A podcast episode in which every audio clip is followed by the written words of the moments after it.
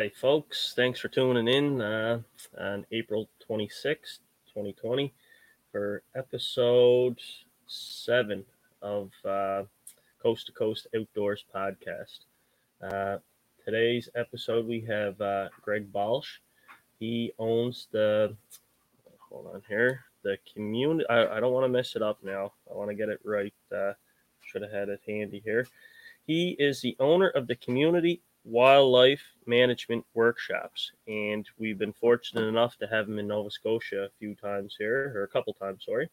Uh, and uh, Greg uh, is known to travel across Canada for the most part, uh, from Ontario East uh, with this uh, program. I'm going to now bring Greg on and have him introduce himself and talk a little. Hey, hey Greg, welcome to the show. Good. Thanks. thanks for asking me on.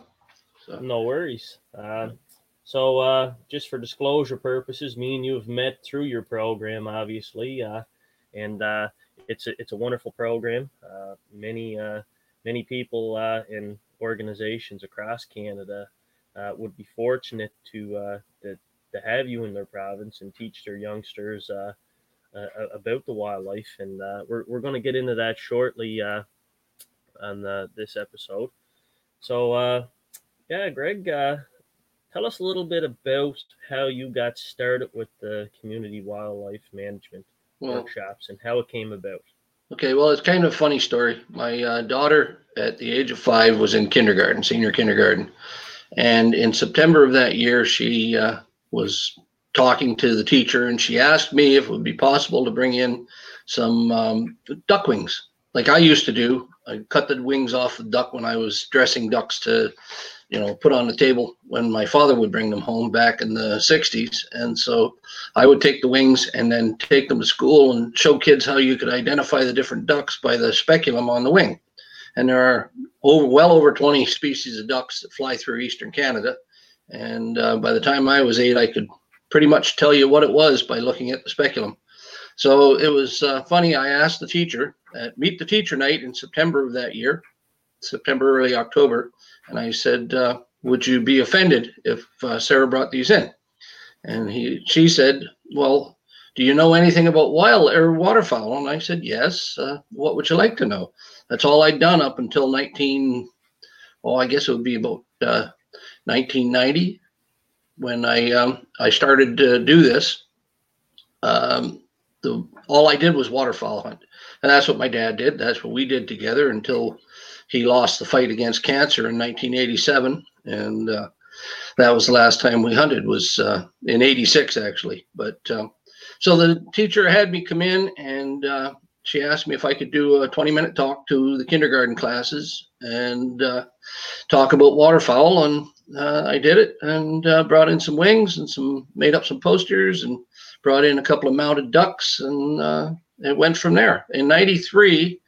I was uh, at work and uh, a colleague of mine at work who had actually trained me to drive the bus at London Transit, Wayne King, um, he asked me, he heard that I had been in the schools talking to different uh, classes and asked me if I would consider um, representing the Wellington Street Sportsman's Club in Dorchester with my program and being an ambassador into the schools. So I went out in 93 I joined the club and I started doing the uh, actual program that I'm doing now, which has evolved many times and changed and developed and so on um, in 1993. And of course, it goes from there. So without Wayne starting me off and getting me into the into the actual uh, club and the sponsorship that was there, there, you know, it would probably be just me still going into local schools instead of uh, province wide. So you know. So uh, I know uh, I, I know you've uh, gained some accolades as well, Greg, uh, through your time doing this here as well. Uh, mm-hmm. Correct me if I'm wrong. Uh, you want to touch on some of them? okay. well, well you, extensive number. I know that. Yeah, you can see on the wall. There's a few. the first one I got was from the Windsor Sportsman's Club in Ontario. they sponsored the the Willis Skirk Award for public speaking. So I got that a couple of times. Uh, the Larry Wallace Memorial Award from the Ontario Federation of Anglers and Hunters recognizes outstanding um, service and for conservation, education for youth, uh, and wise use of uh, our renewable natural resources. And in 1995, I was the inaugural recipient for the um, the uh, volunteer uh, category. There's two categories: volunteer and professional.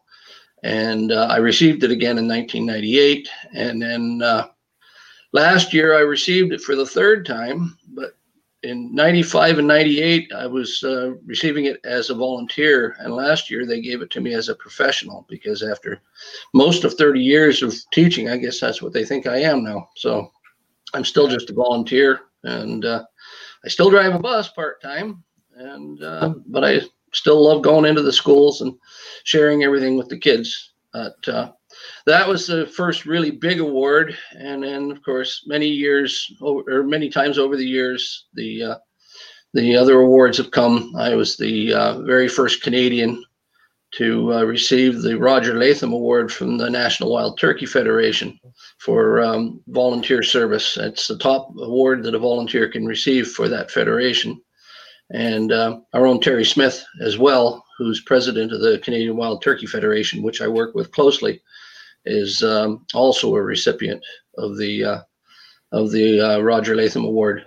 There's only three of us actually. Tom Howe from Ontario has also received the award, and only three of us have ever received it in, in Canada since the NWT arrived, and then have left in 19 or 2014. So last year was really unique because I was uh, well in 2018 I was informed that I had uh, been awarded the um, the Sovereign's Medal for Volunteers from the Governor General of Canada, which you can see actually on the, the wall behind me. The medal's in a in a, a shadow box and the, the uh, certificate in the frame. So so that was the big one, and uh, many other things in between. About 13 or 14 uh, major awards that uh, I've been lucky enough to receive.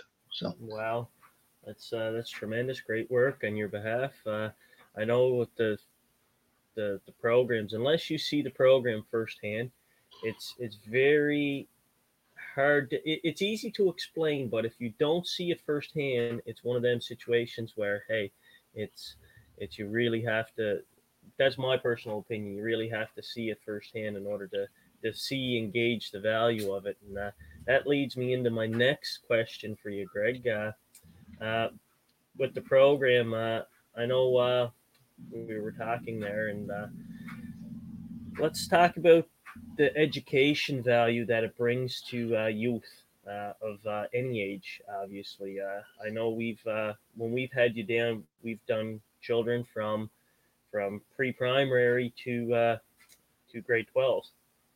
Yeah, yeah. Well, it's a it's a different program because a lot of people assume they know things, and until you actually delve into um, all areas of wildlife management, of the conservation aspects of it, and everything else, you really don't understand the complex uh, relationships between species and uh, how everything works together. We have a reason for being here, just like everything from a skunk to a moose. You can't say, "Oh, they you got to get rid of them." Like a skunk is a problem to some people. Well, if you left it alone and did your thing and let it do its thing, you know, you have uh, there's a reason for it to be here, or else it wouldn't have been put here. So, and everything has, um, let's say, a way of maintaining its population and so on. When you look at, for instance, animals like um, a great horned owl, or say a, a snowy owl, they uh, they have reasons for he- being here, and they also maintain their populations through that predator-prey relationship and other animals also help with uh, maintaining it as well. Like you know, the uh, snowy owl relies on lemmings. And now the other thing is, is that I don't know everything. I will learn continually. I was actually back in um, in February doing a program, and I was always of the mind that the uh, the lemming actually would you know go into an issue with uh, social stress and kill itself off. But then a fellow pointed to, to me the um, in, in, the direction of uh, the research that was done recently in Alaska, where the lemmings actually are much like bison. And what they need to do is they they grow in population really quickly, and then they run out of food. And so they have to find new food and they swim across rivers and lakes and streams and in turn end up drowning, which is the reason they drown, not because they have social stress and they run off a cliff and jump into the ocean, which is what Walt Disney tried to tell us they were doing. Back in the 50s or 60s, he produced a, a film, and I guess it was a bunch of lemmings running off of a turntable into the water. So it was a hoax.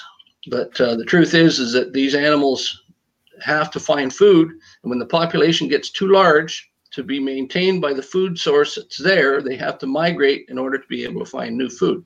So the lemming can't find food, and the population decreases. Now the snowy owl has to come south on an eruption, and they'll go as far south as northern Florida Oh, wow. in order to find food. So when uh, the lemming population is high, the snowy owl could have a dozen eggs in its nest because he's eating lots of lemmings. It's called um, um, income breeding. So the higher the income, the higher number of, of lemmings they have, the more babies they can produce.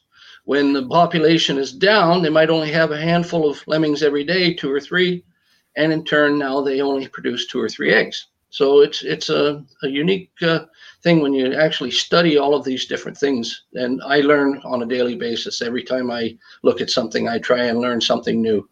And the importance of every species in the food web, it's there. And the best or the most important species, in actual fact, in maintaining healthy populations of wildlife are the predators, the apex predators in particular. Then you have secondary predators like fox and coyote and so on, but the wolves, the cougars, the uh, polar bears, the uh, killer whales, the orcas in the ocean. They're they're the top of the food web, not us. We're in the middle, and if we didn't have the sharp stick or or the big knife or the gun, what do you think we'd do with a polar bear coming at us? So we're in the middle. It. A lot of people learn a lot of things, and then you get surprising things like that young lady at uh, Glace Bay there two years ago. I think she was an eight-year-old child, and I asked the question, "What animal actually controls the lynx population by eating baby snowshoe hares?" And the answer that she gave me was a squirrel, and the whole gym erupted in laughter. hmm And I said, "Was did you say squirrel?" And of course, the poor little girl started to cry. She was embarrassed because all these people were laughing at her. And I looked at the kids in the in the gym and I said, "Look it, she just gave the correct answer because the red squirrel controls snowshoe hare and in turn controls the lynx population. It's a supply and demand issue. So when the hare population is high, the lynx population will produce seven, eight, nine litter possibly. When it's low, they'll only have two or three. They're income breeders. So that's the whole thing. Is that uh, and like this little girl was the only one I've seen 176,000 people in 30 years, Wow. and this is the only person who actually have answered that question correctly was an eight-year-old girl in Glace Bay, Nova Scotia. So, and whether it was a guess or what it was, it was perfect. It was right on the money, and uh, and she got it. many of us in that room, uh, we, we were scratching our heads to, uh, like, I, I wouldn't have guessed that, right? It was, No. It, uh, it's, but you know what? Uh, she was prouder than the peacock when, uh, when she found out she was right, though. Oh yeah, I got down right beside her and I said, "You're you just did a, a beautiful thing. So be proud." And that's what she was. So, and the rest of them all just, holy cow, let's give her a round of applause. That was an incredible answer. And she's the only one in 30 years of doing this that's actually said it right. Wow. So- And uh, I've I've displayed a few photos as we were talking there, Greg, uh, from the schools. Obviously, uh, uh, we had uh, the Waikagama or Waco Waycobah School uh, displayed uh, here uh, on the screen. Uh, that was uh, Chief Rod's reserve, and that was one of the first uh, uh, Mi'kmaq reserves in Nova Scotia to uh, to take part in that uh, that uh, program. Obviously, uh, there was uh, Membertou um, was uh, second uh, on the roster there, and uh, we like again we great thank you to everybody that uh, took part and allowed uh, many uh, First Nations children seeing stuff there that they've they, they, they may not see in their lifetime, Greg. Uh, Yeah.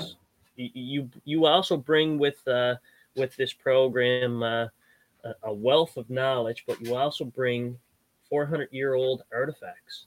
Oh yeah, the fur trade items are uh, really incredible. A lot of people would never ever touch them, you know, in their entire lives. The uh, I've got a beaver felt hat that was manufactured in England in 1720 and one in 1790, and a Balmoral that is um, actually identical to the to the uh, one that Alexander Mackenzie wore to the Pacific, and uh, makes me laugh. You you look at the um, the talk that they do in uh, in the states about Lewis and Clark. Well, Lewis and Clark went across the uh, the uh, continent in uh, I believe it was what 1802, and um, they actually read Alexander Mackenzie's diary and found out what he knew. So, you know, it wasn't just that they jumped off into the wilderness and they did discover a lot of things, and they did get to the Pacific, but they didn't do it before, before anybody north of the 49th parallel did. So, and so. Greg, I've got a I've got a video or a, a newspaper clipping up there from the Cape mm-hmm. Breton Post for uh, the Glace Bay area.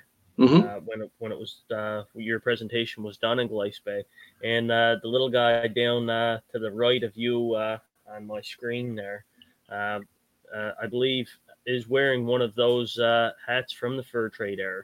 Yeah, that's the 1790 hat that he's got on. So the 1720 hat's really starting to fall apart, and but you can see the difference in the workmanship in uh, 70 years from 1720 to 1790. It's really incredible. But you know, a lot of the hats, or well, a lot of the fur that was taken from Canada and shipped to the to the old world, that's what they used them for was uh, felt for hats. And today, the best cowboy hats or felt for boots or whatever liners and so on. They're still made from beaver fur which i catch here in london. I'm getting sometimes as many as 20 to 30 beavers in a year in the city of london. They're here and we've got more beavers probably now than when columbus sailed because of the way we manage beavers in ontario. So but uh, makes the best felt. And uh, it's funny because water will not go through that felt in 1974 when I was um, in high school. I was 17 and I uh, was actually uh, able to get a job guiding in West Labrador at uh, Menihek camps. And the old guy that owned the camp, he had us pour our gasoline through an upturned fedora, which is um, made out of beaver felt. And that felt kept the water from going into your gas tank, but the gasoline went through. So oh, wow. every yeah, it's a great trick if you uh, ever want to give it a try and keep the gasoline or the water out of your gasoline for your boat. Use an old felt hat, pour the gasoline through it because water has a specific gravity of one. Everything else is less than that. That's why it floats on water. So then, of course, mercury was used to make the hats because it was uh, the uh, duvet of the beaver was treated. It's barbed, and when it's treated with mercury and then pressed into felt, it's totally waterproof. It just no water can get through it. And mercury was the only thing they actually used it to form the hats as well. They would put a ring of uh, felt on um, on the hat form and then pour mercury on top of it, and it would stretch down into the form and actually uh, actually do the um, the forming of the hat. Then they would pour the mercury out, let it dry, and then of course, uh, but that's where they got the term "mad as a hatter." So hatters would inhale the mercury fumes, and they in turn would uh, go a little crazy. So but uh, it's an interesting thing when you think about it. A lot of people think that it was fur, and they made fur coats. They didn't. They made into made it all into hats, or most of it into hats. Bison was taken for their their hides, but also for tongues. Their tongues were a delicacy, and uh, it was funny because um, um, when uh, the overseas governor of the Hudson's Bay Company was uh, was um, negotiating or lobbying the, the government or anybody came, he would give them a, a dry buffalo tongue. Okay, so um, um, uh, his name was Simpson, and uh, the uh, thing was is that he was always stated to have been speaking with many tongues when he gave out those dry buffalo tongues to people when he uh, lobbied the government. So it was kind of a funny way of putting it, but uh, other than that, yeah, there's lots of things. There, there. Um, I've got uh, striker and flint that's 400 years old. I've got a, um, an axe that was I'm told found in the uh, Ottawa River, and they say it was from um, French produced approximately 1640. Champlain could have touched that. and it's in the display. People get to pick it up and look at it. They get to walk up to the animals, put their arms around. How often are you going to put your arms around a wolverine or a bear? You know, that's that's just it, right? Uh, yeah. It uh, doesn't happen uh, all the time. Uh, there was kids uh, I know that seen the program uh, that the only time they would see something remotely close is at a, a, a wildlife sanctuary or a wildlife park, obviously, or a zoo. as many of them have said, Greg, and for you to have it there where they can touch them that was that was golden for many kids because that that makes a lot of memories and and whatnot. And at the time uh, i've seen your event uh, i think it was 115 mounts at that time you had. Uh, now you must be how many do you have now greg? I'm almost to 130 so oh, wow. Uh, yeah there's been a lot of additions. Um, i'm uh, I, I don't want to see a bird of prey get killed by a car and so on, but it happens. And every once in a while, I find one on the road, get a permit for it, get it mounted, and put it into the display. Some of them replace old ones. Some of them replace or are, are brand new to the display because I've never had that actual species before, such as um, a Merlin. Um, I received a Merlin last year that was found up uh, near Shakespeare, Stratford. And I only recently found another Merlin. So now I've got a male and a female Merlin, and it's being mounted I have to actually pick that up this week, so it's in the display. But that's the thing is that I had a teacher once tell me from Catholic Central here in London that my display rivaled a lot of things that were actually in the Royal um, the uh, Royal Museum in Ontario. The only difference is everything they've got is under glass, and everything I've got is touchable. So, but that's how people learn. They have to experience and touch you, and, have uh, to see it firsthand, right? Yeah. Uh, so it's uh, it's something, and it's funny because you um, you actually educate the adults as much or more than the kids. A lot of these kids have learned a lot of things. They've looked it up. They've explored the different facts and so on, and and then you get people who are uh, so, let's say, one-sided in their thinking that you could never change their mind. And I don't try to change anybody's mind. I tell them what the the truth is. This is strictly science. And the only passion you see is my own. It's for what I do. But you've got one time I had a young lady who uh, was sitting there and she insisted that we hunted deer when they were having their babies. And I said, I can't understand how you could say that. She said, Well, that's the truth. That's the way it is. And I said, Well, have you actually explored how babies are born in the deer population? And what's the difference? You hunt them when you're when you're they're having their babies. And I said, okay, let's start from the beginning. In November, the second week of November, approximately more or less that time frame, the seventh, the eighth of November, the tenth, the eleventh, somewhere in there, deer have the peak of their rut period. Their gestation is 210 days.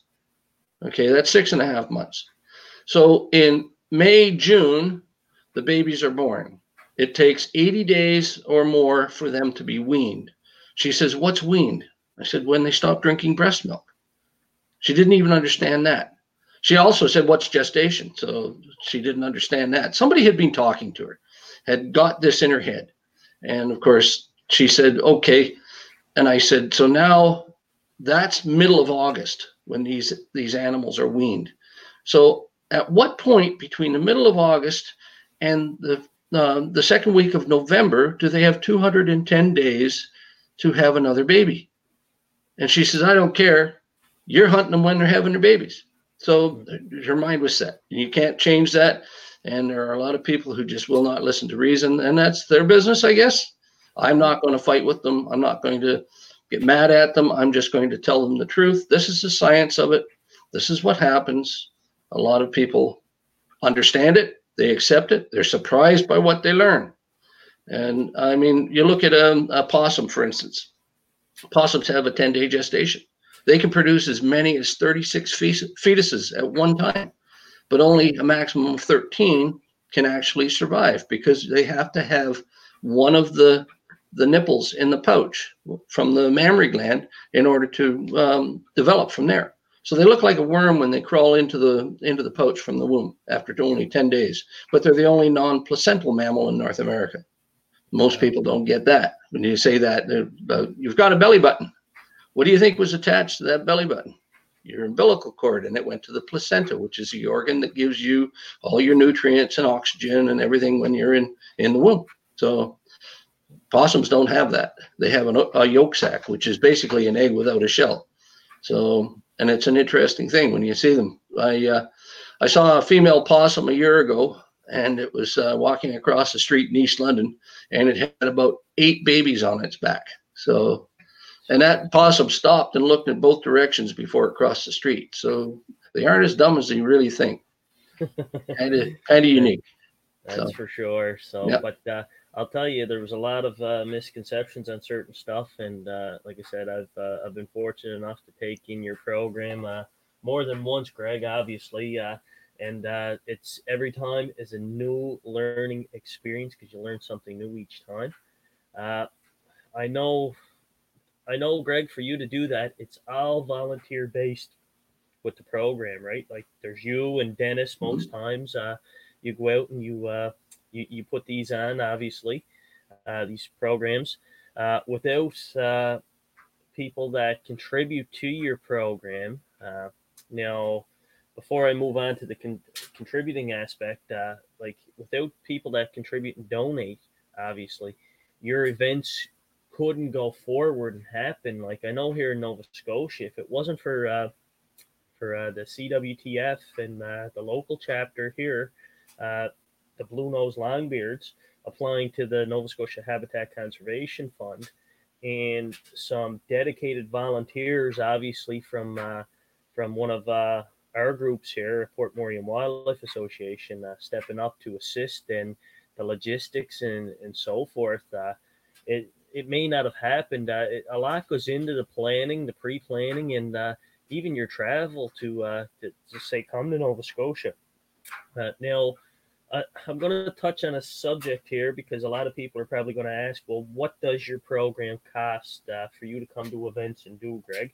And I'm going to throw that at you there and just give them a, an idea, right? Depending, obviously, if you're coming to Nova Scotia or Newfoundland, well, there's there's added expenses, obviously, uh, uh because of travel, but uh, just just a I guess a, a round number there. Uh, like I know you do a lot in Ontario on that, and each one may vary a little bit uh, distance wise and travel wise. And and I know a lot of what you make goes back into the program, which is a wonderful program. And you know what? Uh, the people of Ontario uh, in Toronto areas are very fortunate to have a guy like you up there, Greg, with this program uh, that that doesn't put it in glass cases. Obviously, you let people get pictures with them. You let like you do this for the enjoyment of the kids, the adults.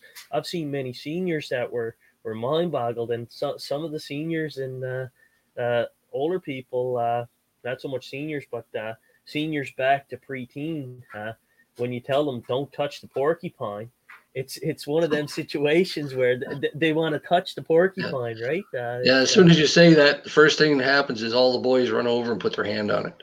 So it'll hurt you just like it was alive. Now, even like in Wagamama, how many kids walked up and wondered if they could have the porcupine because they wanted the quills. They wanted so, the quills for yeah. basket making and other yeah. uh, other uh, crafts that uh, the Mi'kmaq Nova Scotia mm-hmm. use them for. And I, I was I, I was surprised when uh, one of them fell out of the box there, and one of the the, the girls there, she was a teacher. She asked, uh, she said, "Can I have that?" She said, "I'm short a couple." She said, and you just said, "Yeah, sure." It fell yeah. out of them. It's yeah, it's not there anymore. As long as you don't poke your finger with it, everything's good. So and uh, but, uh, the, yeah, the the cost, Greg, for your program. Let's let's touch on that a little bit because I know well, a lot of people are going to ask on that. I don't set a price. I say if you can help and cover my travel costs, then that's great. If you can't, I'm coming anyways. For the first seven years of the program, I did it out of my own pocket. I didn't ask for anything from anybody. About 2000, I started getting help from different groups. Um, in 2001, I uh, started a, a, Turkey Federation chapter here in, in Dorchester, called the Dorchester Swamp Gobblers, and they were uh, a small chapter in the Ontario program under the National Wild Turkey Federation. By 2007, the NWTF Ontario chapter was actually providing thousands of dollars every year. The Ministry of Natural Resources through, through CFWIP and um, so on, and the Protection and Enhancement Program uh, they actually contributed thousands of dollars to go towards the purchase of the mounts, getting the mounts done. Not you don't buy an animal. Mm-hmm. I have to acquire them from someplace. I'm a trapper. I hunt. I fish, and I get those animals, and then I can take them to a taxidermist if they need a permit, like a bird of prey, or if they need a uh, reclamation permit under the Canadian Wildlife Service, the loon that I've got in the display, or the um, the uh, great blue heron. They have to be um, under a reclamation permit that has to be renewed every two years. And the uh, the provincial permits are great because they're once in a lifetime sort of thing. You you get it when the animal is first found dead on the road, and you actually are able to uh, take it and it, you can hold it. You don't have to renew it like the federal permit.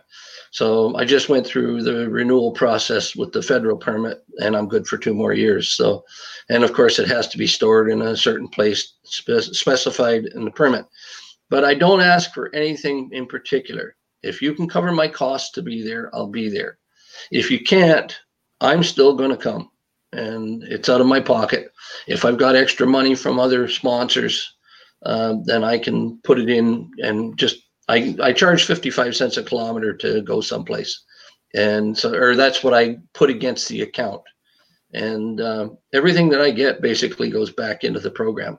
Uh, we recently did a, a little, uh, let's say, add up of what's in the program as far as assets are concerned. And it's approaching $100,000 in mounts and in the trailer and the projector and the, the computer and all the other things that I need. But um, if it wasn't for larger sponsorships, such as the the uh, Wellington Street Sportsman's Club in Dorchester, the um, uh, Aylmer District Trappers Council, the uh, National Wild Turkey Federation when they were here, now the Canadian Wild Turkey Federation, and also a big one is the um, uh, Zone J of the Ontario Federation of Anglers and Hunters. Um, all those people, Brian and Kathy and them, they're they're big supporters. Um, Tony, they're all people who have seen the program. And the first time Tony saw it, it was it was kind of funny because he we were up in uh, just around the corner from where he lived and uh, Tony was there, and I didn't know who he was. He was in the audience. He told me he was going to come up and watch, but uh, mm-hmm. Tony Jackson was in the audience, and uh, Tony come up to me afterwards and asked me if we could go for a coffee. He wanted to talk, and he was amazed by what he learned. So uh, it's ecology, and ecology is the study of everything, not just one specific group of uh, or type of biology. It's the the actual study of everything within the uh, the food web. And like I said, you'll never know everything. I learn continually. I will never know everything. I I every year, every day, I try and learn something new. But the cost is a big one, and that's where it comes down to. Like I'm going to try. I'm going to start writing letters and see if I can't get some help from different corporations because a corporate sponsorship would really help because I've been living from hand to mouth for as long as the program has been going. When you get a little bit of help and you, you think it's going to be good and you can run out three months and it doesn't take much, but you have scouts and guides, um, different uh, community groups that, uh, yeah, they can give you a few bucks, but it doesn't pay for all of it. Vehicle cost is the big one. And like I've gone through seven vehicles since 1993. You know what? This program. Uh, here's uh, I know what uh, what we do as hunters, trappers, fishers, and that sometimes isn't clearly, uh, I guess, it, it, it's painted badly in uh, general public, right? Yeah. Uh, now, some of your mounts and that obviously have been hunted. Obviously, some of them, uh, or majority of them, probably roadkill. Uh, uh, no doubt. I believe that's what it was when you were down here last. Mm-hmm. Yeah. Uh, uh, maybe, hopefully, now there's there's a wide viewership that watches this now. Maybe you get can get lucky in the Ontario area or somewhere there where you may be able to pick up a sponsorship that may say, "Hey, there's a lease on the truck here. The wear and tear parts you just have to take care of." Type deal, right? Mhm. Uh, that's that's a plausible aspect, right? Like nothing's ever ruled out. And uh, I know I had uh, Steve Almy on here last night uh, for a podcast, and uh, Steve mentioned uh, the Jumpstart program with uh, Canadian Tire. He said uh, he said that may be a, a possible avenue for you to look at uh, Yeah, as well. Right? Yeah, Steve was um, mentioning it to me there after he read the article that's in the uh, the uh, Canadian Strutter, the uh, CWTF magazine for members. I carry some of them to the um, to the uh, different fairs and so on, and put them on the table, and people pick them up and read them. And but one of the problems also is that uh, if you're out of sight, out of mind, people will remember you, and then once they walk out the door, they'll take your card, they'll look at the article, then then they'll forget you. Which is, I mean, people are busy. They um, they have many different things to do, and um, there are certain people, teachers in certain schools, who call me every year. I've got two environmental leadership programs from East Elgin and Catholic Central that call me every year and um, it's just one of those things that every time you turn around, um, someone new will call, and certain people will remember you, and certain people you'll slip through the cracks. And I've been to a school, and have you ever been here before? Well, yeah, actually, um, about eight years ago I was here. Well, nobody even knows who you are. Well, that's because all of the personnel have changed. All of the teachers, the staff have gone to other schools, retired, done different things. But the biggest problem and that's the big thing is the cost of doing business. And just just going to nova scotia the mileage was over $3000 for each trip. It was over 5000 uh, kilometers each time we went down and came back. And then you're dealing with the truck and all of the repairs. It's an eight year old truck now. I'm at the point where i really don't want to take it long distances because it's going to break down and i'm going to end up having to repair it and I already have had to repair it. I've spent thousands of dollars in the last year, brakes, tires. I had a problem with the um, the uh, oil pump. It had to be replaced, or the sending unit that was on there. It, it wasn't uh, damaging the engine, but you don't want to go without knowing that you've got uh, oil pressure in an engine. So, and uh, that cost six hundred dollars. So everything adds up, and uh, without the large sponsorship from all of these different groups that help me out. And it really gets tough. And like I say, I'll go to a fair, they'll give me a, a donation, and that's great. I really appreciate it. And it goes right back into the program, goes to the words, the maintenance of the truck. But uh, it, it shows with the amount of mounts that you have and the, the work that goes into that. It's uh, if people only realize what some of them mounts, taxidermy mounts, cost, yeah, yeah. Uh, it, it's it's mind boggling and mind uh, mind numbing sometimes when you start counting up how much money goes out in mounts. Mm-hmm. But uh, I know we've uh, we've we've we're touching there on the the donations, and you've touched on that a bit. Uh, uh, we I I'll, I may end up with people that ask, "Do you take donations to support your program?" And I wanted to touch on that because if uh, if we can get you just from people watching some donations there to help the program, uh, because y- you do it all over for the most part. Uh, it's not just Mhm. confined to Ontario. Proven Point, you came to Nova Scotia a couple times, and uh, hey, it's uh, it's a costly endeavor to run this program. Uh, I know you struggled to get that new trailer or or new to you trailer, uh, if uh, memory serves me correctly. Yeah, it, Um, the other trailer fell apart the first trip down to Nova Scotia. Remember, the uh, the frame broke and it dropped down onto the wheel. So it was not a good trip back to Ontario. So, No. but we made it. you made it. Uh, you lucked out. Uh, I know there were some issues with the trailer and that. Uh, so for people that wish to to make donations to you, uh, I've got your email. Uh, if it's all right for me to display, Greg. Sure, Uh, go ahead. uh, Um, they, they can email you at uh, gregbalsh at rogers.com yeah, uh, and uh, discuss things. Uh, I'm sure you would uh, you would no doubt accept an e-transfer uh, for a donation as well. Uh, there's another alternate uh, option as well for people that want to donate to your wonderful program. Uh, and uh, I, I don't know if you can see it there, but uh, Greg is in the right corner there. It says make a donation to the wildlife ecology uh, education program.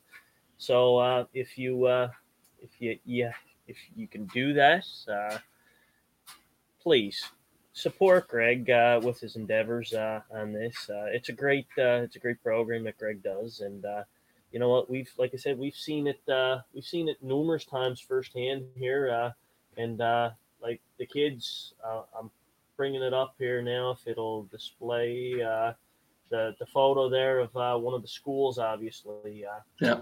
Uh, where where you've been at, uh, like when we were down, uh, when when we had you guys down, you and Dennis, uh, it was tremendous. Uh, the people there that uh, learned a lot, even with the artifacts. Unfortunately, uh, I was I I was trying to find all the photos, but uh, I didn't get a hold of Darren in time to get all the artifact photos because I know Darren has photos of every artifact Yeah. you have. Uh, Yeah, Darren loved But, uh, taking pictures. Oh, He was- Darren he was, was into it. on-site on-site photographer that day. Him and Yeah. uh, the missus that day. Well, what Um, was funny, Jeff, you're talking about people contacting you. Like, you look at how you were the second day in that March trip, and all those people were calling you up until after midnight, wondering when you're going to be able to get the program to come into their school and so on. And uh, I think you said you had some people who, uh, when you were offering it to begin with, before I'd even arrived there, they said, "Well, you know, what's that all about? Why, why would we have him in there?" But then after they saw it, you put some of the presentation onto the onto Facebook. Yeah, But, uh, uh, we put it we put it up on uh, the Port Morien Wildlife uh, Facebook page, uh, Port Morien Wildlife Association uh, Facebook page, and uh, Mhm. uh, from there, the the schools and the teachers and that it it just spiraled right. But it took one school, and that Yeah. one school was Riverside uh, uh, School out in uh, Albert Bridge there. Yeah. and uh, from there it was it was wow. And and you know, Greg, it would have been it would have been bad if I hadn't uh, got you guys to come and do my own hometown while you were down, right? And, Mhm. Yeah, so yeah, to, to this day, uh, kids kids don't forget, and kids say, "Hey, like that's the that's the guy that had the taxidermy guy down, and w- w- when's he coming back down again?" So it's uh it's it's a, a funny uh it's a funny thing how they don't forget, eh? yeah. Uh, Well, but uh, I, I brought a picture up here, and I just want to touch base on that. Sure. Uh, Mhm. We we did have uh, the president of uh, CWTF down for the first uh, kickoff in uh, in uh, Waycobah or Waikagama, as some people pronounce it as well, on uh, Chief Rod's uh, reserve at the the Waycobah school, and the children there, it was it was so they were so enthusiastic about it. It got to the point, Greg, where we were hoping to do uh, uh, Wagmatcook School just down the road uh, at another time. It got to the point that same day that uh, Chief Rod had uh, his uh, his people reach out, and we had another school, if you remember, right? yeah. Travel on the school bus. and- yeah, and, and come in and uh, take part in this, and uh, it it was it was tremendous to see. Uh, uh, in the picture there, you see uh, Chief Rod Googoo uh, uh, from uh, Waikagama Mhm. uh, Reserve. Uh, he he was overly enthusiastic, and Greg he he opened it up uh, again for for any time he can help to have more more uh, schools done uh, to, Mhm. uh, to to take part. Uh, he's he holds a portfolio for lands, forestry, and wildlife, and uh, that is right up his uh, his alley there uh, to uh, to do, obviously. And uh, I, I can't forget the counselors and Membertou as well, because Craig Christmas and Graham Marshall they were huge to uh, to open up their their facilities, uh, arms wide open again for for for us to come in with Mhm. that uh, in you. Uh, and again, that was the first two uh, First Nation schools in uh, in Nova Scotia. Uh, that second trip, uh, there was a a Mi'kmaq, non-Mi'kmaq school uh, in Antigonish. There, uh, I forget the name of the school. East Antigonish um, Academy, I think it was, or something along those lines.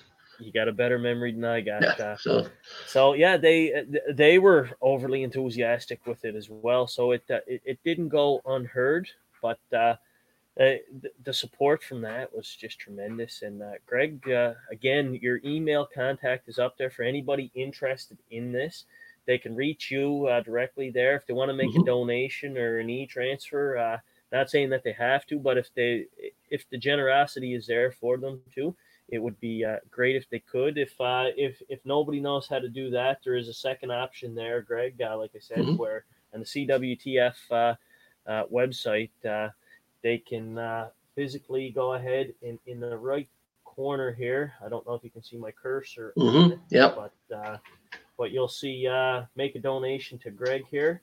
And if they can make a donation, perfect. Uh, CWTF will uh, funnel it back to, to you, and the website is uh, cwtf.ca for, for those people that are interested in that, mm-hmm. obviously.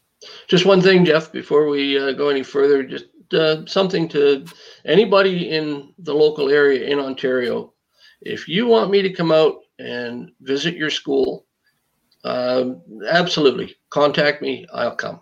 And whether you give me a donation or you don't give me a donation, I'm coming.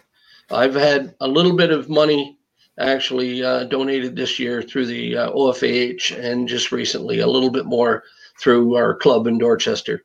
And the money's there, and I'm in the process of getting more amounts with it and maintaining everything. But um, I have money to travel. If there's a possibility that you can help me out with my gas money, then uh, that'd be great. Um, I'm doing three fall fairs this uh, September if they go with this COVID 19 thing. And, that, and hopefully they will. But that uh, starts to lead us into another question there before I touch on the COVID aspect. Uh, how many provinces or territories uh, have you had the workshops in or been invited to come and take place? Uh?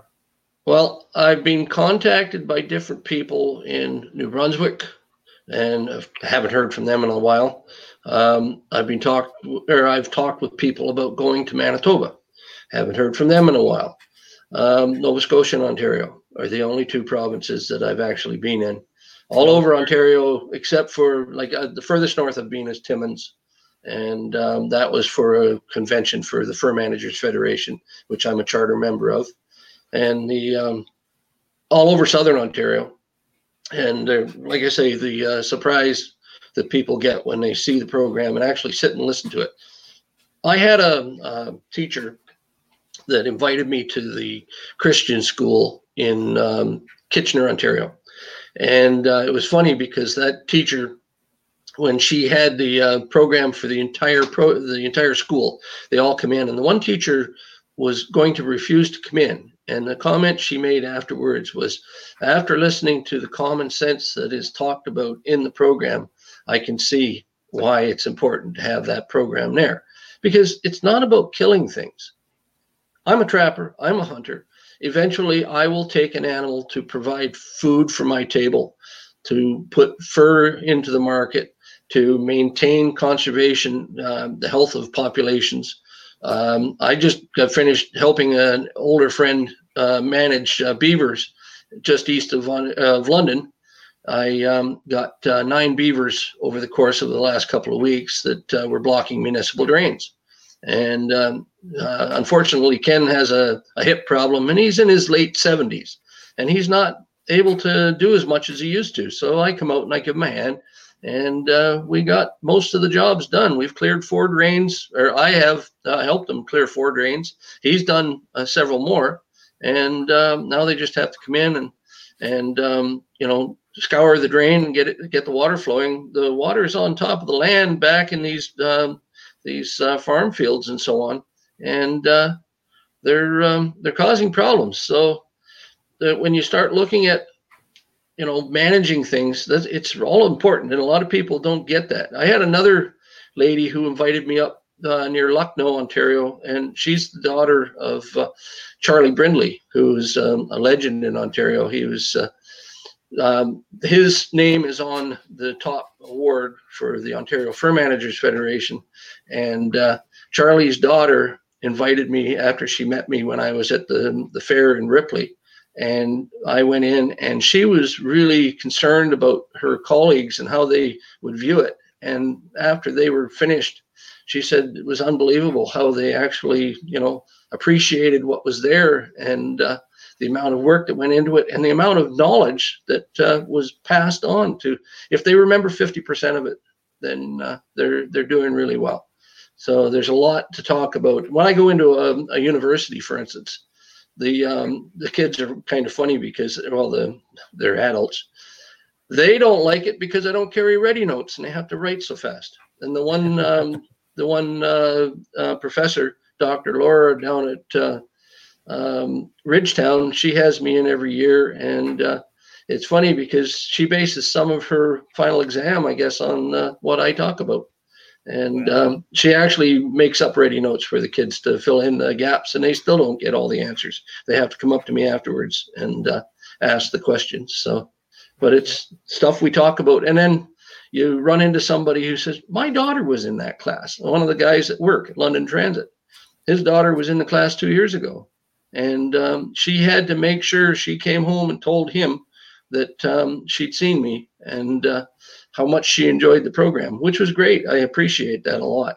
It's uh, and, you don't hear it from everybody, but um, you know that every once in a while, like there's there's hmm? value there. Oh yeah, kids oh, yeah. and uh, adults and uh, college students as well. Uh, and you know what, Greg? That leads us into this. Uh, have any uh, children, or in this case, adults that seen the program, uh, gotten involved with the outdoors, whether or not they decided to become a biologist based on what you had done, or or just based off of anything, even taxidermy. Have any of the kids uh, in your thirty plus years uh, uh, have picked up anything like that, Greg. Yeah, and that's the funny part because uh, I've um, I've talked to kids afterwards that have gone to university, University of Guelph, and gotten involved in um, wildlife biology and different things, even uh, veterinary uh, medicine and so on. We, if they want to talk about that, I can discuss it with them as well.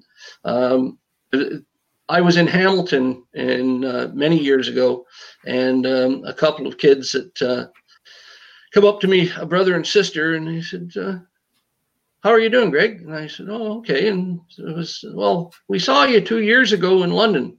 We've moved down here since, and now I found out since then that they, the one, the the boy has gone on to uh, to uh, biology, and uh, he's uh, actually, I'm not sure if it was biology or the wildlife program in um, in Fleming College in uh, in Lindsay." So then, of course, I, I hear a lot of different uh, kids that are from, especially the ELP classes, that they uh, after they see the program and then they end up at Fleming and uh, do different things. I had one young lady who was uh, the daughter of a friend. She went to Fleming, and um, the part of the mammalogy course was they had to get a fur bearer, dissect it, skin it, dissect it, get the bones down to um, to white, and uh, dry the uh, and tan the fur. And uh, she was the only one in the class that got a beaver because I gave it to her. And uh, it was just a little guy. He was a yearling, and he was maybe 15 pounds. And but it worked perfect for her. And the professor couldn't believe that someone got a beaver. But uh, then they needed all the information. Well, where did you get it? Is this guy actually a trapper? Well, yeah, I am. And here's the information where I caught it. Here's my number. It was transferred under um, the uh, ministry um, the permission to allow this uh, young lady to take it, and she uh, she um, finished it, and she was the only one that had a beaver. Everybody was uh, jealous because everybody else had red squirrels or weasels or something like that. She had a, a full beaver to do. So, but um, yeah, there's a lot of them. Um, one young lady, Dana, who uh, is the daughter of a, a, good friend. I ended up in her school back in the mid '90s in uh, East London and um, it was funny because she has now become a teacher and she teaches full time in uh, a school out in uh, Komoka. And I've been there a couple of times. And it was uh, based on her recommendation. So here's somebody that I saw as a, as a child who's become a teacher and now she's had me into her school. So wow. it's, uh, it's, um, quite the thing when you think about it. Uh, what goes around comes around, and when these kids see it and they they get interested in all the different things that uh, that can be presented, and then it, it broadens their outlook, and they decide they want to go in this direction. Great. If uh, you know, if I've affected, I don't know how many kids. Well, like I said, over the years, 176,000 people, probably 80 to 90 percent of them are kids. So I have to hope that there has been some influence on these kids going on doing great things in certain fields. So Oh, for sure. uh, which which is tremendous for them uh, because uh, you you left a lasting impression, right? Yeah. Yeah. It's most kids if they see something they like, they they don't forget, right? Uh, Yeah. Which which is always wonderful. Now, here's a question I've got for you: How did the COVID nineteen affect the work that you do with the program? Well, everything's canceled. So we did um, um, a national um, historic site at uh, here in Ontario. It was uh, the uh, Ruthven Park Historical um, uh, Site, National Historic Site, and I only saw a crowd like around 50 people, I believe it was, and um, that was back in February on Family Day, and uh, I got in trouble over that one because my grandson was playing hockey in uh, in Hamilton during the uh, intermission, the uh, the Hamilton Bulldogs game, and we only found out about it a week or so before uh, I was supposed to go to the other thing. And I said to the wife, my daughter, "Is it okay if I do this?" Oh yeah. And then of course they uh, they got the the invite to come and play hockey as a timbit and uh, during the uh, intermission. So I missed that. Well, I'm uh, Grampy's gonna have to make up for that one. So Oh, but, um, sure. yeah, yeah. So and and then uh, we did a um, um, maple syrup festival during March break for a couple of days, and uh, I've seen uh about 500 people this year. That's it. So which is okay. I mean, if this is what we have to do, we have to shelter in place and stay safe.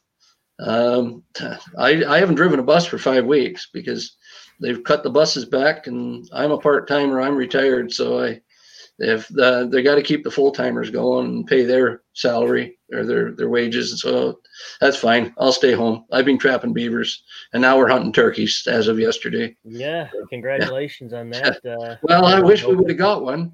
Poor Dennis. Um, remember you talking about his ATV accident? He lost his sight and his hearing on his left side when his um, ATV went rolled, and he uh, ended up pretty badly injured and in the hospital. And uh, they didn't give him much of a chance for survival. And he's a strong guy. He came out of it. He's 78 years old, turned 79 this year. And um, and it's funny because uh, he ended up uh, um, doing really well. He's uh, really come a long way. When he got his 24 pound turkey a few years ago, the turkey was eight feet from him, and he couldn't see him because he was on the left side, and he was he's blind and deaf on that side. And I was sitting 10 feet from him, and I said, Dennis, I just kind of whispered to him, look left. And he looked left, and that turkey saw him move and backed up about three feet. And Dennis shot him at about 10 or 11 feet. So I put it right in his hip pocket, and he he uh, he got that one. But on uh, yesterday morning, I called one into 15 yards for him, and he because he can hear from his right side, he was able to hear the turkey gobbling, but he couldn't see it, and he couldn't pinpoint it. And that bird was out on the on the field 15 yards from him, and um, I guess he moved his head or something happened. He moved, and the turkey busted him and took off running. But uh, you know, can't get him much closer than that. It was a nice bird too. It's probably well over 22 pounds. So it was, uh, and we couldn't get a shot at him. Uh, my buddy Stu and myself were were social distancing in the field. So Stu was about uh, 10 yards from me, and he was about 60 yards from the bird. So there's no point in even pulling the trigger on that because you just, you're just going to wound him possibly or educate him. So let him run. And, and you know what? That's uh, you guys are fortunate to have a turkey season up there. I know New Brunswick was going to roll theirs out. It got uh, postponed till next year because of the COVID as well. Yeah, It's uh, it's a it's a lot uh, to uh, to take in a lot of cancellations and so forth. hmm As you were talking again, Greg, uh, for the viewers there that uh, will watch this and tune in, uh, we've uh, we, we've displayed the two options for them to touch base with you, make a donation if they can uh, with the CWTF website as well as your personal email there. Yeah. Uh, I've showed a lot of photos there, and uh, I just for the viewers here that may not know this, uh, I'm going to bring this one here up. Uh, we were in Membertou there, and we had the option to uh, view the Membertou uh, uh, heritage center yeah, uh, and uh, it's it's a wealth of uh, Mi'kmaq uh, First Nations uh, heritage uh, in the in the area.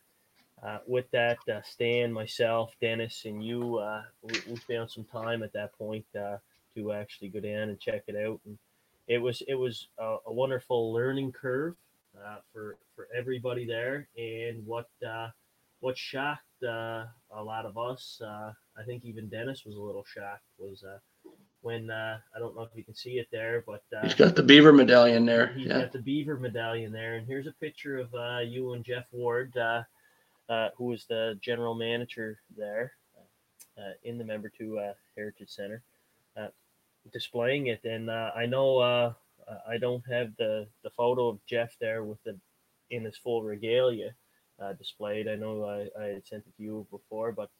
But just give our viewers a little inkling on that uh, medallion aspect uh, because uh, I know a lot of people uh, to this day ask Jeff and ask me uh, uh, about it, right? And Mhm. it's uh, it's it, it was interesting. It was uh, it was a, a touching day there when you did that, especially uh, like I know uh, Jeff Ward talks about it all the time. Mhm. Yeah, they uh, it was kind of funny actually because like I've had these two in my um, in my possession for about ten years. I've got two medallions just like that, and a friend of mine who is a retired teacher who has actually supplied me with all of the historical um, items. He gave them to me, and he said, when you meet somebody worthy of having it, you give that to somebody, and you keep one yourself, and you'll be friends. And um, Jeff's family is Beaver Clan from Middle New Brunswick, I believe. That's what he said. And uh, that beaver medallion, it's got a loop on the top of it, and you can put um a thong through it and wear it around your neck for good luck and so on. And um, the uh, the thing is, is that that actual uh, medallion, it was well, I'm told it's at least 100 years old, possibly 200 years old.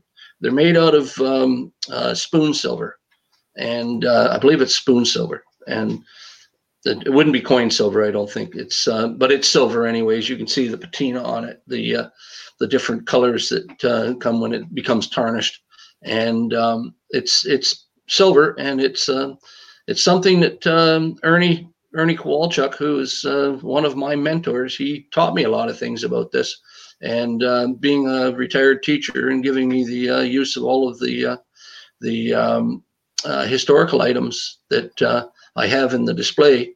And um, when I gave that to Jeff, and he told me he, his family's Beaver Clan from uh, Middle New, New Brunswick, and his uh, his father and his grandfather, and his I believe it was his grandfather who had the uh, the Beaver case in New Brunswick, where he uh, took the federal government to court, and um, he did really well, I guess, with that uh, that case. But uh, it's um, it's something that was a gift to the First Nations people when they were trading fur, and it's uh, you you've heard the term Indian giver, where you give somebody something who's native and then take it back. That's what they used to do during the uh, trading. If they uh, didn't like the way things were, that's what they ended up being called was an Indian giver because they gave it to somebody and then they took it back from them because they weren't satisfied with what happened. Well, that's not what happened here, and I I really surprised. I think I surprised a lot of people pulling that out of my pocket and giving it to Jeff, and I think he was quite surprised too. And I'm glad he's got it. It's a perfect place to uh, to give that to somebody who was really dedicated to that heritage. And uh, you see the things that are in that uh, that center, and it's really something to uh, to look at. If you get a chance and you're up in Membertou, get in there and visit. It's uh, we looked around and I was amazed by what was in that display. So, Many artifacts. Yeah. And we've we- we've been fortunate. Well, Port Morien Wildlife was fortunate this year into uh, doing the the bald eagle reveal and blessing in Membertou uh, this uh, past October there. That uh, that that opened the, the eyes of uh, many across Canada. To be Mhm. quite honest, and uh, Unfortunately, Jeff, you know the worst part was that you sent me the the uh, video of the uh, the ceremony, and I could never open it. I just I've never seen it.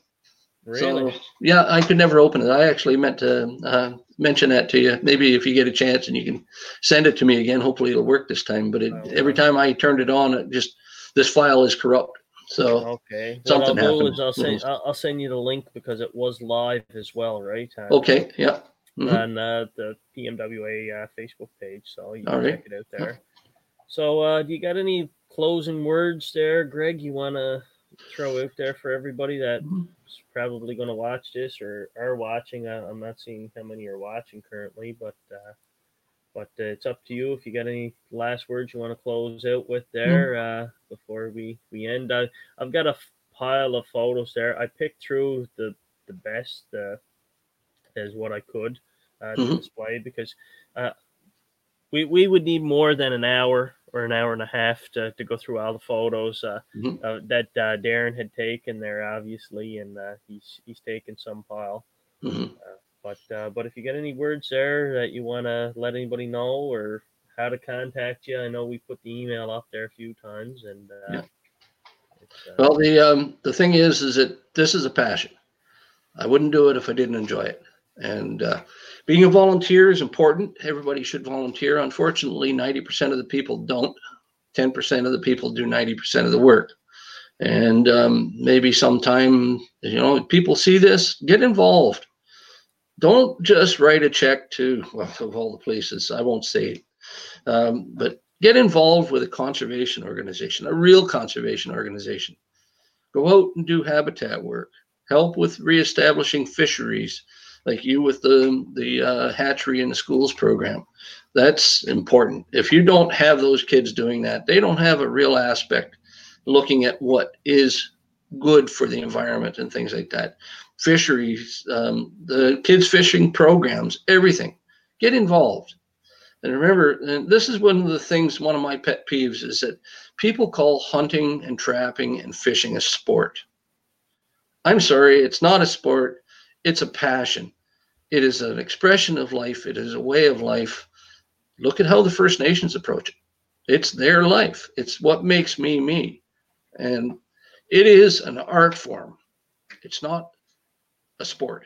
And I can't call it a sport because it is it involves everything in your life. When you actually get involved, um, what was his name? Dave. Dave. Oh God, he did a program for the uh, the uh, Premier Symposium in 2000. Uh, Dave Wills was his name. He was a former um, lobbyist for the uh, animal rights, and he he kind of flipped, and he wrote um, the uh, Politics of Advocacy, and in it he said what you look at when you look at an animal rights group and you look at how they approach things, stopping the use of animals, stopping the use of wildlife, stopping the use of everything that is, you know, not vegetation, mhm. is nothing but an intellectual act. It, it's a, it is an intellectual exercise to these people. Stopping that is what they think they're doing, and they, they think, think they're helping the world. But when you see how conservation works and how management of wildlife, in the absence of these actual predators, you look at the reintroduction of predators out west and how you know they're they're um, uh, they call they call it a trophic cascade when you remove something that is important, especially a keystone species, and something else suffers. When they reintroduce the wolves into into um, uh, Yellowstone Park and the Absaroka Beartooth Reserve in the mid 90s. They brought them down from Canada. They wanted to have 300 wolves and 30 packs. The last thing I heard was they had 300 packs and over 1,600 wolves. And that was several years ago. But when they reintroduced those wolves, it moved the elk across the landscape. It allowed the bison to come back, which is a keystone species. And without the bison, grizzly bears don't do well because grizzly bears used to come out of hibernation and seek out the drowned bison that were trying to cross the river to get to the grasslands on the other side in the spring when the flood stage took place. And that that food source started them off in the spring. So it's like like we were talking about the lemmings or you can go over to africa the wildebeest. They all do the same thing and they're all important. The wildebeest provide phosphorus and calcium for the river that they drown in and animals eat them. It's all part of nature. It's all part of the natural cycle. And without grizzly bears you don't have or um, without uh, bison you don't have grizzly bears. The beavers have been able to come back the streams the riparian habitat has come back and it's actually cooled the water and now they're seeing insect populations that they didn't know existed before in the water So there's there's a lot of things that are involved when you reintroduce that that one element, that important apex predator. Everything else actually benefits from it. So and everything comes under control. But that is the whole thing. Is that uh, when you start looking at um, hunting and trapping and fishing, and everything else that's in between that's involved in conservation, it is a lifestyle. It is a passion, and it is an art form. It's not a sport. And people, I hope people realize that. So it's all part of my life, and I wouldn't do it any other way. But but get involved. Don't sit back and let other people do it. Don't just write a check to certain people who don't use the money for conservation. They they just take it and make themselves rich. We won't uh, get involved in names here, but uh, Yeah. you know. Yeah, so We'll keep But- that uh, at a at a minimum there for the Yeah. most part. Yeah, But, so uh, Port I- Wildlife, look at what Port Morien does. You guys up there and uh, the hardships you guys are suffering from uh, lack of funding and the different things you've had to cancel this year because of the the COVID nineteen thing. I mean, I'm okay. I'm kind of just sitting around. I'm doing, you know, what I'm doing, and people will call me, and eventually, you know, I'll be back in the schools and so on. It's uh, not a big deal. Like I said, I've got three three bookings for the fall just for uh, fairs that's probably going to be close to 15,000 people I'll see. So we'll see what happens. But uh, and and you know what? It's it's wide spectrum. It's right across the board for every yeah, every organization, every program, every this, every that. Uh, business, small business. It's uh, it's it's all been affected. Uh, the words uh, you speak, Greg. Uh, like I speak highly of you and your program, uh, as do many others. Uh, hopefully, this will be seen by many more and uh, say, "Oh, wow, let's let's touch base with Greg and see what we can do and get him there." And we may have to hunker down and wait for COVID to be over, obviously, but mhm. but uh, you you just don't know, right? Uh, no, I know uh, I had a, a message there from actually the Port Morien page uh, where they uh, where Kim says hi, Greg. So so uh, but uh, but yeah, it's uh, it's it's a tremendous program. It's it's huge educational component.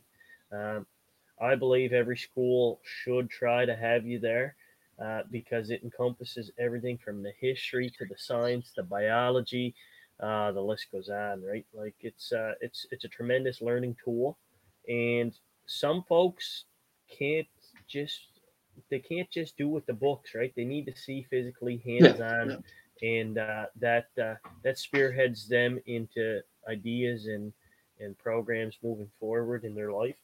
yeah, So what you do, Greg, is uh, great. It's tremendous, and uh, again, thanks for doing what you do uh, in all the provinces and and that uh, with your program. And uh, Yeah. other than that, I I really don't have much more to say, Greg. Uh, I think we've uh, we hit the ball out of the park for for a little over an hour here discussing your program uh, in detail. Uh, uh, you've you've give some closing remarks and Hmm. and whatnot. So what I'm going to do here is just take you off for a second there, Greg, and uh, I'll slowly end the broadcast, but I'll come back and have a quick little chat with you uh, for five Okay. or ten minutes if that's okay. all right. Well, thanks for having me on, Jeff. I appreciate it, and I, I look forward to. I mean, I'm 62 years old now, and I expect to be doing this for a long time. I have no intention of stopping. It's whether I have the ability to continue because of the lack of funding. It's up to the people that uh, you know. Like I said, I'll do everything I can. I'll go as many places as possible wherever I get invited. If people want to see what's going on, I'm happy to be there. So it's just a matter of knowing who wants to have the program in the schools or wherever. And I mean, I'm even doing uh, um, long-term care homes now. Not now, but uh, last year I did one, and the year before I did one, and it was funny because the one fellow uh, saw my hat, my CWTF hat.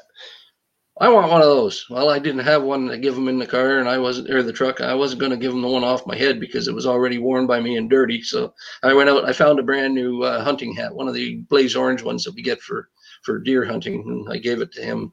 He was proud as punch, sitting there in his wheelchair. He he uh, put that on his head, and I don't think he's uh, not wearing it still. So he's he's uh, he enjoyed it. But Thanks for having me on, Jeff. I appreciate it. And uh, appreciate having you. hopefully, uh, if anybody wants to give me a call or contact me, I'm quite happy to come out and any group from junior kindergarten and no, no group is too small. I've gone hundred kilometers to see twelve kids. And, you know, you take it in and you do the talk and, and, uh, it's appreciated. So, It's and, a uh, lot of work. yeah, well, hey, that's what it's all about. But it, pay, it pays off seeing the enjoyment of the kids Oh, yeah. that, uh, yeah, that see the value. it is important. So I appreciate it. Thanks, Jeff. For sure. Thanks for being on, Greg. Thank you. So, folks, there you have it. Uh, we had Greg Balsh uh, with the community uh, wildlife management workshops uh, on Coast to Coast Outdoors, episode seven uh, today. Uh, so, yeah, if anybody can, uh, in in our throughout the show, we've displayed his email address and we've displayed uh, a link to the Canadian Wild Turkey Federation where people can donate to Greg's program. Uh, again, if you have the opportunity to check it out, it's worth its weight in gold. Any organizations that uh, may be able to help Greg out or anything moving forward, feel free to contact Greg and go from there.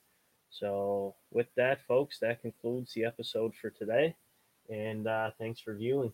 Uh, episode eight, we have Roger Lewis talking about uh, traditional bows as well as his his safari hunting. Uh, Roger has tremendous amount of uh, time in the, the hunting aspect under his belt. As well, he has written uh, many articles for magazines and, and so on and so forth. So uh, stay tuned. Uh, that, I believe, is on the 29th, which is Wednesday. If you follow the page, uh, give us a like, give us a follow, and you will see who is our next upcoming guest, uh, Coast to Coast Outdoors. So with that, uh, enjoy.